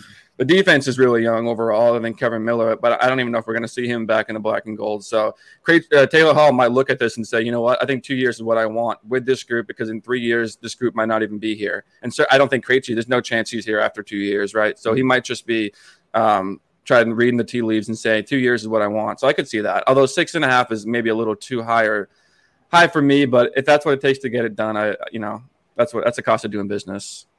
Yeah, Tim, Hey. you meant. Oh, I'm sorry. Go ahead. Oh no, I just was going to say, just you, Mark had asked you about our UFAs, what to do with them. Is there any? Are there any UFAs out there that you kind of have your eye on? You'd like to see the Bruins make a move for during the draft or in the offseason free agency? You know, I haven't really looked at at the um, the list of players yet. Excuse me, but uh, the two things that I that I would kind of do and how I attack this offseason is one, I kind of retool the entire bottom six.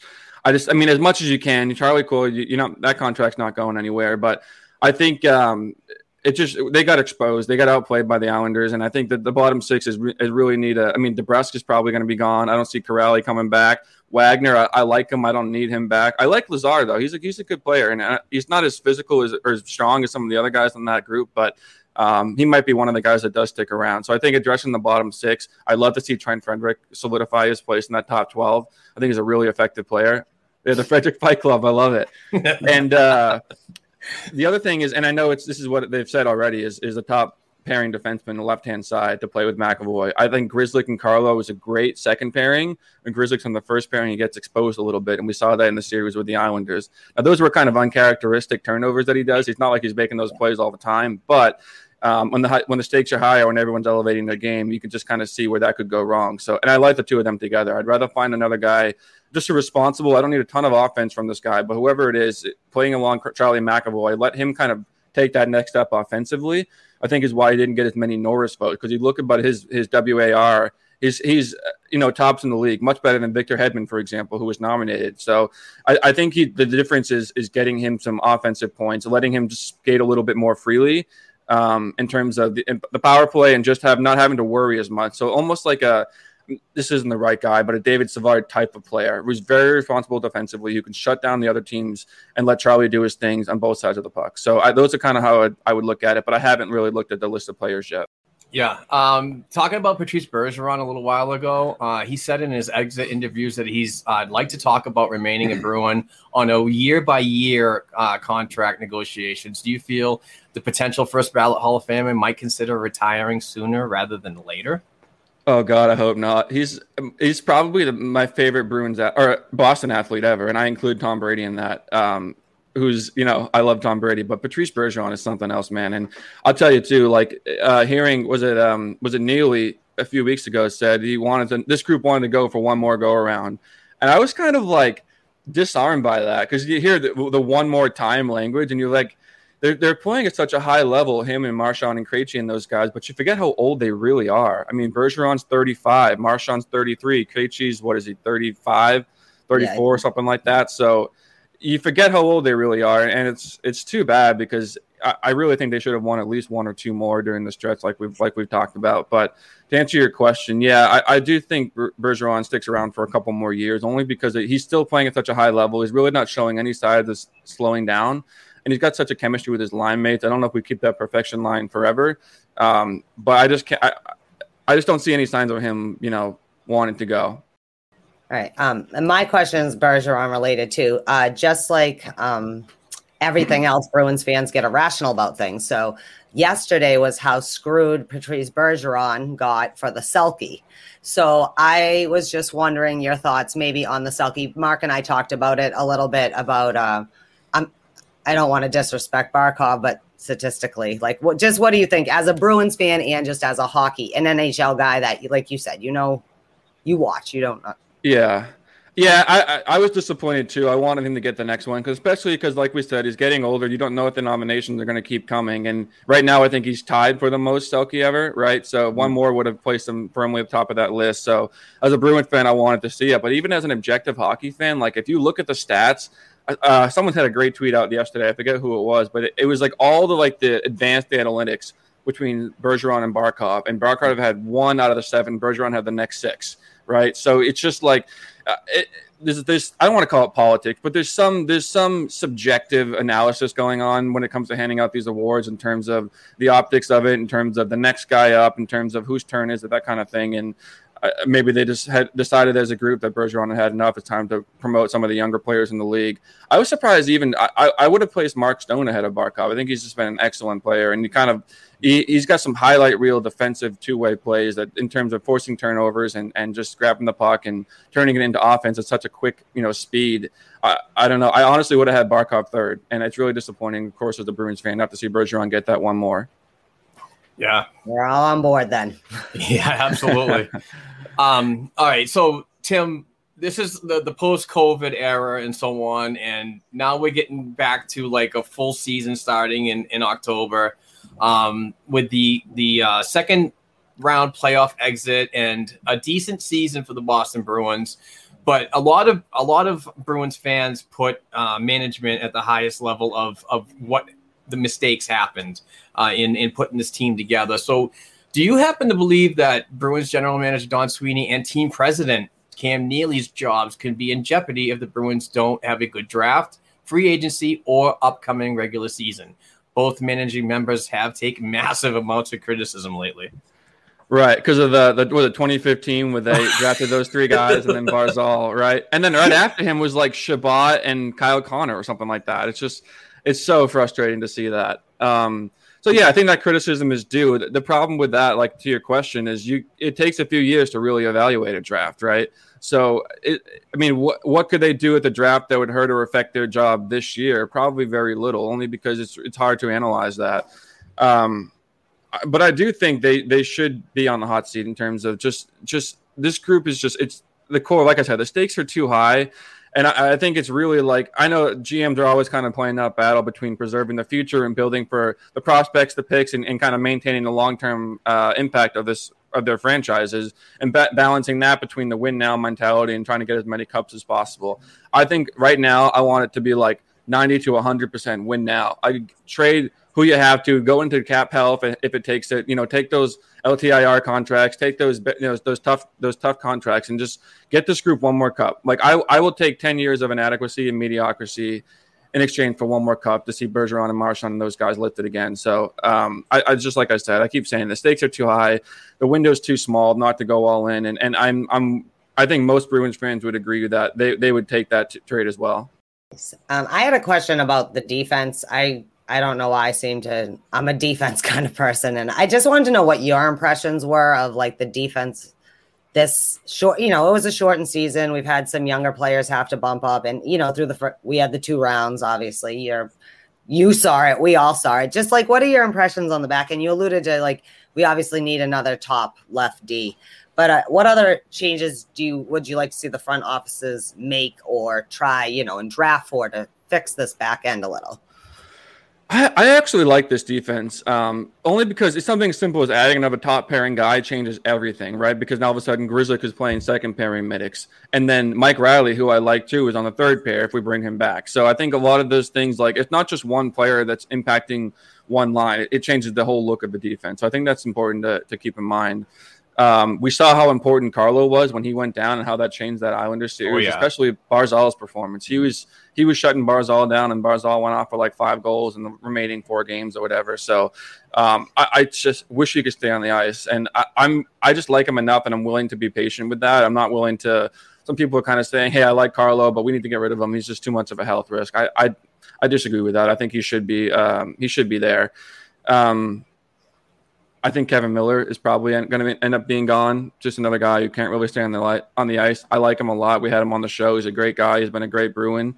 Um, the problem is if you get rid of him, then who's your next oldest guy? I don't have that in front of me, but is anyone else older than 25 other than maybe, I mean, Connor Clifton? John He, Moore. but he's John Moore. yeah. Jeez. Yeah. No, thank you. So, a health um, drop. so probably some some veteran guys, even if they're like their sixth, seventh defenseman. I think probably um, you can you can have them for cheaper than what you paid Kevan Miller for sure. I mean, I I was in the crowd that would have brought Chara back, so I, I think anyone like that. I mean, you, he's not really a guy you can replace. But then you got you got to consider like the the Vegas, not the Seattle expansion draft is something that like not enough people are really talking about right now because this roster could look a lot of differently, and there's nothing the Bruins could really do about it. And you know, like Lauzon's a name that comes up a lot. Him and Jakub Zboril is two guys that Seattle could be targeting. These young defensemen still on their rookie contracts. They're making under a million each, and and they, there's some upside there. Lazon got exposed a couple of times, but overall, I like his game, and I think he's a guy that is, is coachable into a very you know solid top six, if not top four position. So I think a lot of it will depend on what comes out of that Seattle draft, the expansion drafts. Um, but overall, I do like this defense. I think one or two pieces would help them, but I'm focusing more on the forwards if I'm uh, Don Sweeney.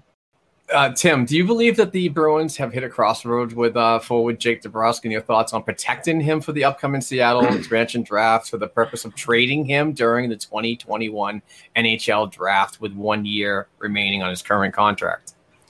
Yeah, that's a good question. So uh, I, I don't really know how the, the optics of that work. Like in the rules, can can we trade DeBrusk now, or can we not trade him until after we protect him?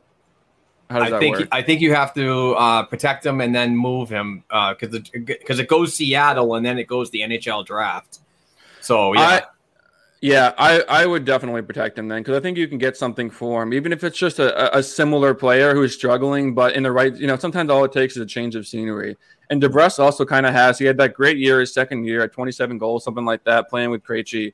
And uh, John talks about this on, on the show, the Alex Galchenyuk, um, you know, whatever the the situation with him, like he had a big year early on, and GMs just hang on to that. They're like, man, if I can just get him in the right situation, the, the right line mates, I can have that again for a much cheaper cost. Same with uh, Max Domi. He had a couple big years early on. He hasn't done much since, but he still got that brand value because of what he did as a young player. I think DeBrusk is probably in that category where he has just little these little flashes of, of, of really strong play, and you kind of as it's frustrating for Bruins fans. Like, what do we have to do to to get you know that consistently out of this guy? And you've seen him be benched and he doesn't you know he might be respond respond for a game that helps him but he's not turning that, into like long-term production even when he's playing top six minutes with one of the best playmakers in the game and david Krejci. so I, I do think you move on for him but I, I would protect him just because i think they can get something for him even if it is a Galchenyuk or Max Domi type of player who who could also benefit from a you know a fresh change of scenery. And, and to add on to that real quick before Heather gets into her question, um, Connor Green, a new writer at blackandgoldhockey.com, uh, had an article go live at noon today, Eastern time, about the possibility of Jake DeBrusk going home to Edmonton and, and switching um, maybe disgruntled players uh, one for one with Jesse Puljujarvi. Thoughts on that? Yeah, I'd be open to it. I know that that was a rumor that came on uh, last off season too, and I don't know ton, ton about um, game. I know that his he's one of those guys that I've seen come up where he's had some big big moments, some big you know flashes of brilliance, and then not much in between. I, I know the um, Edmonton fans I've interacted with on Twitter are frustrated with him. It's another situation where he's playing with some of the best players in the world, arguably the two best players in the world. He's had he's had chances with both of those guys on his line and hasn't produced. So I'd be willing, you know, I'd be I'd be willing for it. Yeah. I mean, it can't hurt. I mean, you're not really going to get much worse than what has given you this year, especially when you consider that he took a two-year kind of gap contract, right? He, he sort of bet on himself, and he still couldn't deliver. So I just don't know if this Boston's the place for him. Um, well, we kind of talked a little bit about goaltending, but I wanted to ask your thoughts on the controversial goaltending situation in Boston. If you're Don and Cam, what is there to be done with Tuukka being a UFA slash it obviously having his surgery and will be out half the season? What what are your thoughts on this very interesting, if not controversial, situation? And if you're Don, what are you trying to do in the goaltending department? Well, right. So he's going to be out till at least January. They said January, February, right? So Yeah. and, and I've heard people say they should pull the uh, the Kucherov move, just hold him out to the playoffs and bring him back, and then you can use that cap space for other places. But I don't. I, that's too risky. And I think honestly, the NHL will kind of have a lockdown on that. I don't think that's going to happen again. Um, but I would bring him back, and I think probably just go get a um, a, a veteran goaltender who who might catch fire. Like look what Anton Khudobin did last year, two years ago. Like he wasn't the he wasn't that. That's not what they signed, right? He just elevated, caught fire at the right time, and and that's kind of what you have to hope for, especially now that. Um, a lot of teams in the last few years have made deep cup runs without like a Vezina quality goalie. They are able to do that just having the right team in front of them. Just have the goalie make the saves he's supposed to make, right? So I, I think you do that, and and you give um, Swayman a real shot too. Give him like fifty percent of the games until Tuukka comes back, just to see what he can do. Um, or at least give him the opportunity to, to do that. If it performs well, keep him in the lineup. But I just uh, the, the sample size is so small that people are excited about Swayman, but it happens all the time with guys. Just eh, maybe not as often with goalies, but like remember when Steven Camper came up ten years ago? We thought he was like the next All Star because he had a good couple of weeks as a rookie. We're like, man, we got we have you know the next Drew Doughty out there, and he's just he's just not. And you get you get excited. The the nerves are up there. The adrenaline's going when you kind of make your debut, and and it's it, you think you have lightning in a bottle, but it's really not. And and over time, it, the situation kind of returns to the mean. So I, I just don't want to kind of temper expectations on him. I like him. I think he's probably a good option for the future. But anyone who wants to get rid of Tuukka and hand him the range is just really not paying attention, in my opinion. I, uh, Okay. Ka- Ka- Carter Hart is a perfect example of that. Yes. I was just saying, I, guess, I guess just one more off question from that. Would you have played? this is another controversy. Would you have played Swayman over Tuukka? No. No. No. No. I, no. I'm just asking. You know how the fan base goes. Yeah. Yeah, I, gosh, no, I don't think I would have even really could have considered it. I mean, I, yeah, you could give Tuukka a short leash, which I think they did. We saw them get pulled, but um, starting Swayman over Tuukka just doesn't make any sense to me. Okay. Absolutely. thank- Again, check. We're all in together on this. We're all in agreement. Go ahead, Mark. Exactly. That's uh, that's actually it. If you don't, if do you have another one, Heather? Um, I just had one more question. Just it, just going back to the podcast thing. I just w- wanted to ask you, like, what's been the most challenging and most rewarding part of helping produce a very popular, critically acclaimed? You know, I mean, I I've been listening since you know, at least I can't remember a time you weren't on. Do you know what I mean? Kind of thing. So, um, what and how has it like changed your life? Like you, like you said, this started as like, hey, running into John Scott, just trying to meet him, and now you're Tim from dropping the gloves. yeah, it's funny. Um, so most most challenging has probably just been, you know, as you guys probably know with, your your program and your whole platform, like growth isn't linear, right? There's a lot of you know down months, down quarters, whatever. You kind of think like, oh man, we peaked a few months ago, and that's it. Like this is it for us, and we're not going to grow again. And then it comes back up as long as you keep working. And the idea of, of success being a straight path is just it's just not true for most people. So I think. um I, I can get reactive sometimes where like we have an episode that doesn't do as strong as others and I'm trying to figure out why or you know what why didn't this month just not get as many as others? Right. Yeah every every all creators do right? Um but over time you're like man like you see some ups and downs but the growth is there right? And that's just part of really any business or any enterprise. So I think just the challenge is not to be too reactive to that kind of stuff. Um, and then that's probably the answer for rewarding too. Just seeing how it's gone from like John with a microphone in, a, in, a, in an office, just like his very first episode. If you go back to listen to it, 20, 2018 summer, he was just like he had pretty much gone off the radar completely after the All Star thing. Like he had his his media for a couple months and all those interviews, and then he just kind of disappeared and went back to the the quiet life that he was used to. And so his first episode was like, "Where have I been and what have I been up to?" Um, and thinking about like him just not even really believing in it and and not really it's like why are we doing this? Like no one's listening or whatever. And then to what it is now where you know the, the, the partnerships we're getting the sponsorships the listens it's just so cool to be a part of. And i think in a lot of ways we're just getting started. With a lot of exciting announcements coming the next couple of weeks as the off season comes near. And um, we're just kind of leveling up in everything that we do. So it, it's really exciting. And um, you know we have our down moments and certainly we get frustrated at times but it's just we love what we do and we're, we're not going to stop anytime soon. That is awesome. We've been listening to the awesome words of Tim Wirzburger, the the true star of the Dropping the Gloves Hockey podcast. I'm just throwing a little jab at John because I, I I'm a bit we're we're just huge fans, And uh, just want to thank you so much for the time today. And and Thank you're you're a diehard Bruins fan. You can definitely hear it in your in your voice on the pod, and definitely hear it with us. And um, we just really thank you for the time, Tim. It's, it's been awesome. Thanks, guys. It's been a pleasure. It's been a lot of fun. I can't wait to, to listen to you guys. Yeah, and, and we actually can't wait to have you back on. Uh, hopefully uh, soon, uh, as we get closer to the regular season, or even during the season, uh, as the, as the games are going on, and get your uh, get your insight on uh, how you feel about this team, how it's been constructed, and where we're going further. So, Tim, thanks again. I really appreciate it. Yeah. Anytime, guys. Talk to you soon. And that was Tim Wirzburger from the Dropping the Gloves Hockey Podcast, and, and he does a fantastic program as as we did talk about with John Scott. Uh, that was awesome, wasn't it? Yeah, it was. I'm really excited. Um, we're big fans. Uh, we listen to probably way too many podcasts in our lives, a hockey podcast, but very early on in this, um, I enjoy the players podcast where you like, you know, talking and listen to John and Tim. And so it's exciting, I think, as a fan and just as a Bruins fan to have Tim come in, share some time. Thank you so much. It's really, really awesome. It was fun. Please come Yeah. back anytime you need a safe place. We're always here.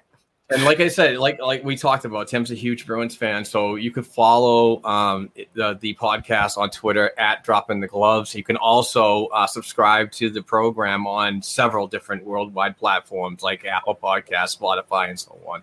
So we highly recommend that you do that and support their program because it is awesome. And they do like two programs a week, which is which is really cool. They're about 40, 30 minutes to forty five minute programs, and it's it's really cool. So anyway we want to thank Tim, and uh, maybe we can get John Scott on the program. Who knows? That'd be kind of cool and talk about his early days as a Bruins fan, and now he hates them.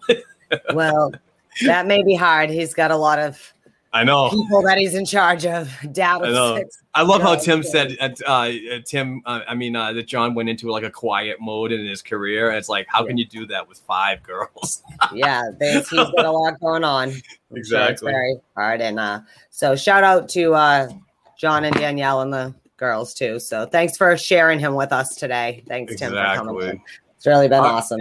All right, we got to wrap this program up, but we do want to talk about our Patreon program and, and announce the winner t- this week of, of the jersey giveaway. Um, let's do the weekly winner. Um, and by the way, please go to patreon.com slash black and gold hockey podcast and you can win some fantastic jerseys every month. But every week we send out a Bruins related item, whether it be a hand signed puck, a, t- a Bruins t shirt from Fanatics, or um, a hand signed photo from uh, um, all fully authenticated and everything. So this week's weekly winner is Sharon Dietz. Sharon's been a Patreon member for a long time. Truly appreciate your contribution, Sharon. She is a diehard Bruins fan. But this is gonna this is kind of cool because we were talking about it last night, and he's just a great person that shares all our stuff and and just a just a class act altogether. But the jersey winner of the Phil Esposito hand signed jersey, authenticated right there, is Eric Blackie, and uh, Eric's a longtime listener of our program, and uh, and he he's just a really class act, and um, super glad to be sending him this jersey this week. And I'm going to get caught up on some other Patreon members that won recently too. So uh, please go. It's just a dollar per episode. So we record four. We're probably going to do six. Who knows? It's a small investment, a six dollar investment, four dollar investment a month.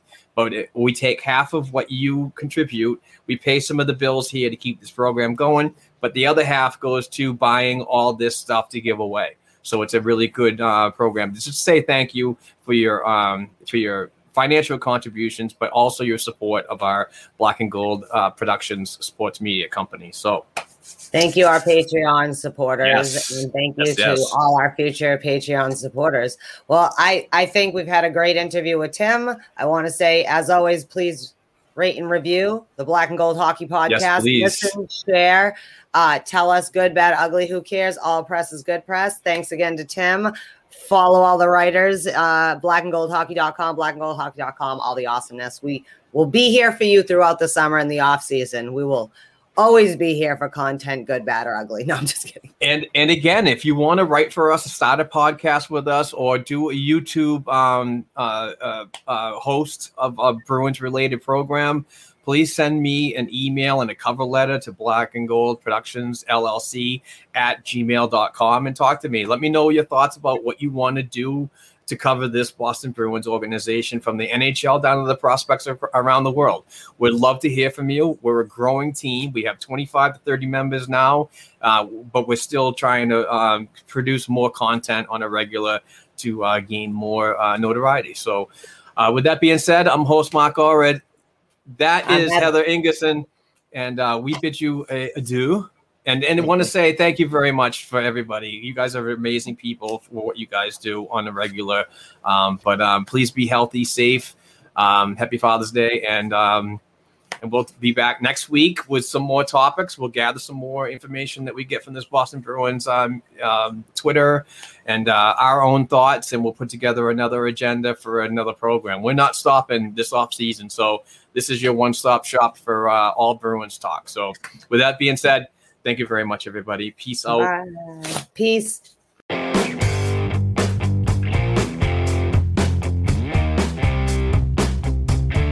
Thanks again for listening to and supporting the Black and Gold Hockey Podcast. Please share the show with your friends and family, and don't forget to subscribe to and leave a five star rating for the show on your favorite podcast platforms such as Apple Podcasts, iHeartRadio, Spotify, and SoundCloud. Between shows, help us keep the Bruins talk going by visiting our website, blackandgoldhockey.com, by sending an email to blackandgoldhockeyblog at gmail.com, and by following the show on Twitter at blackandgoldpod. Peace out.